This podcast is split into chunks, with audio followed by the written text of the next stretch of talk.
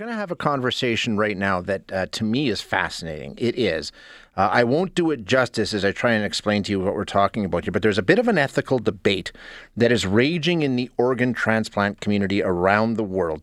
Um, to my understanding, and this is like below layman's understanding at best, uh, it's a new procedure that it kind of has opened the door to a debate about when a potential organ donor is truly dead, for lack of a better term. I mean, it's much more complex and much more technical than that. So let's get in somebody who who actually knows and can help us walk through this because it, it really, really is interesting.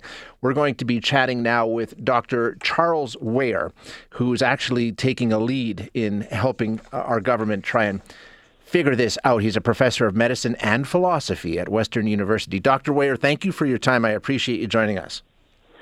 Hi Shay, it's a it's a pleasure to meet you, and thanks for uh, thanks for having me on your show. Really interesting conversation, and I and I'm sure I did an absolutely horrible job of explaining what we're going to be talking about here. So let's just start. You didn't. let's just start with the procedure at hand and what's changed everything. What is the procedure that we're talking about? Yeah, so we're we're talking about a new a new organ donation technology uh, that's not used in Canada yet, but but it holds a lot of promise. So it's it's uh, it's got a big long technical name, but it's called NRP, and it's a new kind of perfusion technology that seeks to increase uh, the quality and number of organs that that, that can be retrieved. So, so Shay, I'm sure as you know, I mean there are over 4,000 Canadians uh, waiting for uh, on the organ uh, organ uh, on the organ uh, transplant yeah, wait list. Yeah and uh, there simply aren't enough aren't enough organs to meet this need. Every three days in Ontario, someone on the organ wait list actually dies waiting waiting for a transplant. So we need to find new and innovative ways to increase the number of uh, organs available for transplant in Canada. And NRP is is a new and and promising technology. And that technology, um, as we said, basically it improves what the uh, the number of organs or the likelihood that the transplant will be successful? It, it, basically improves the quality of the organ. Is that a way of putting it? Yeah, no, I think you've got that exactly right. So about three quarters uh, of organs in Canada that are transplanted come from people um, after they've died who who have made a, a decision prior to death to donate donate their organs. An increasing number of those are coming from people uh, who've undergone a planned death in the intensive care unit. So they had a, an illness uh, which had a very poor prognosis, and uh, the decision was made to withdraw life support. Uh, under those circumstances, the respirator is turned off, life support is withdrawn, and the patient uh, has a cardiac arrest. Five minutes is waited, the so called five minute hands off period, yeah. and then the person is declared dead. And then, provided that they've consented or their families consented, then uh, they go on uh, to have their organs retrieved. The problem is, though, because uh, the circulation has stopped, because the heart has stopped, because the, the, the ventilator has been turned off, during that dying process and the five minute hands off period, those organs aren't getting blood and oxygen. And so a lot of damage is done at that time. And up to 70% of those organs actually can't be used to help other people. So this is where NRP comes in. NRP basically involves hooking up uh, a part of uh, the donor's body after death, say the abdomen or the chest and the abdomen, to a machine.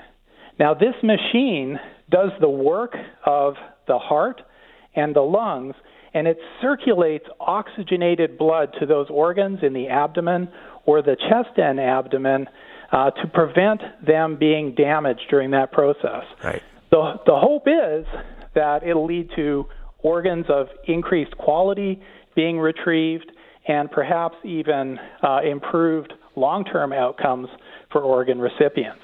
And, and and the rub here and the issue is okay if you're doing that and you're restoring blood and oxygen to the organs for lack of a better term is the patient truly dead at that point right? And there is concern that you're almost reanimating somebody who may have passed away but now you're hooking them I mean explain that part of it the the, the ethical dilemma around this.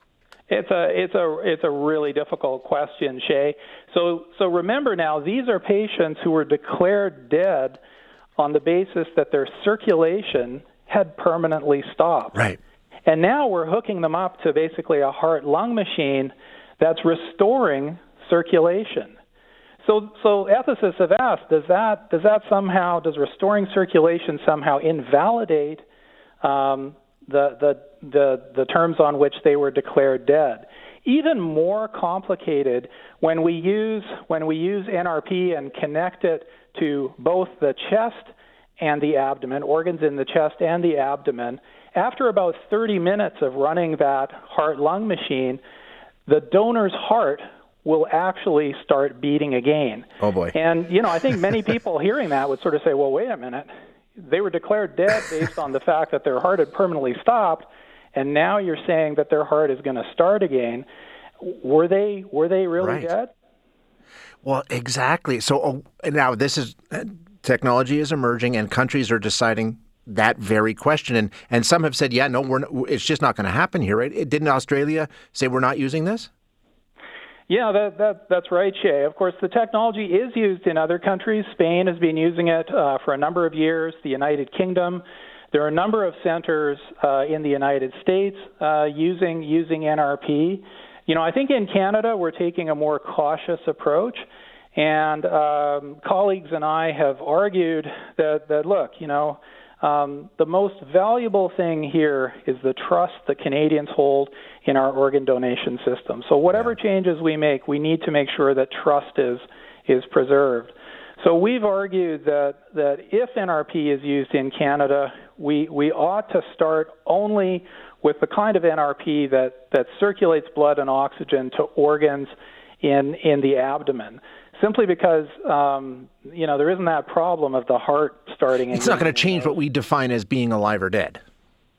Well, you know, I think I think a number of things need to happen here, Shay, before before we can really look at uh, beginning to use NRP in Canada. One is we need to take a careful look at at the guidelines that are in place in order to define death. Yeah. You know, this this technology has really has really changed, has really raised questions of well, what counts? If if circulation is being driven purely externally by a machine, is is is that what we mean by alive? Uh, I don't know. I mean, I think what we need to do here is is re-examine those guidelines. There are also questions here of donor safety that I think require um, a closer look.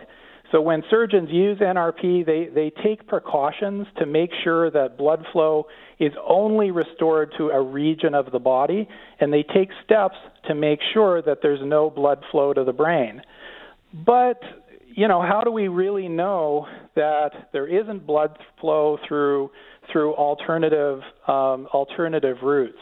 That really hasn't been examined carefully in other countries, so I think we need very careful studies looking at NRP in a research setting here to monitor the brain to make sure that there's absolutely no blood flow to the brain. Mm-hmm. Because, of course, um, you know, if there's blood flow restored to the brain, there's a concern. Uh, I think it's fairly un- unlikely, but there's a concern that brain function could become reanimated as a result, and that, of course, would be contrary to the donor's wishes.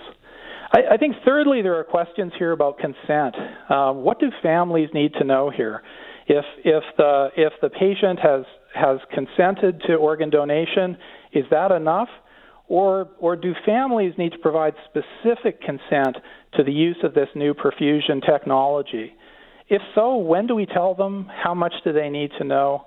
Uh, these are these are all really important questions that need to be addressed before we use NRP in Canada. Yeah, what a, what what a puzzle to be working on, though, Doctor. I mean, it's it's a, it's it really is fascinating, and, and like you say, there are so many different avenues to go down and explore, and uh, it, it's amazing. What do you think in terms of a timeline when Canada may come up with a policy on this? Well, you know, uh, the group that I lead at, at Western University, we're we're working with uh, uh, Canadian Blood Services. We're working with Trillium Gift of Life Network, um, our organ donation organization in Ontario. Uh, we're working with uh, donor family, uh, physicians uh, who care for uh, both donors and transplant recipients. in order to work through these ethical issues. We're interviewing um, organ donor families, we're interviewing recipients to ask them the really important questions. What do you need to see to make sure that your trust in the organ donation system is is preserved? You know, my hope would be that that we would move towards um, clarity on on the definition of of death uh, in in the next uh, over the next year or two and that we would also see in the research setting potentially the use of abdominal NRP um, to do those crucial studies to make sure that uh, donor safety is is ensured.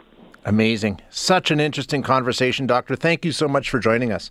Thanks, Shay. It was absolutely my pleasure. Really appreciate it. That's Dr. Charles Weijer, who is a professor of medicine and philosophy at Western University. And imagine in 2022 having to sit down and come up with a definitive definition of death and one that we can all agree on.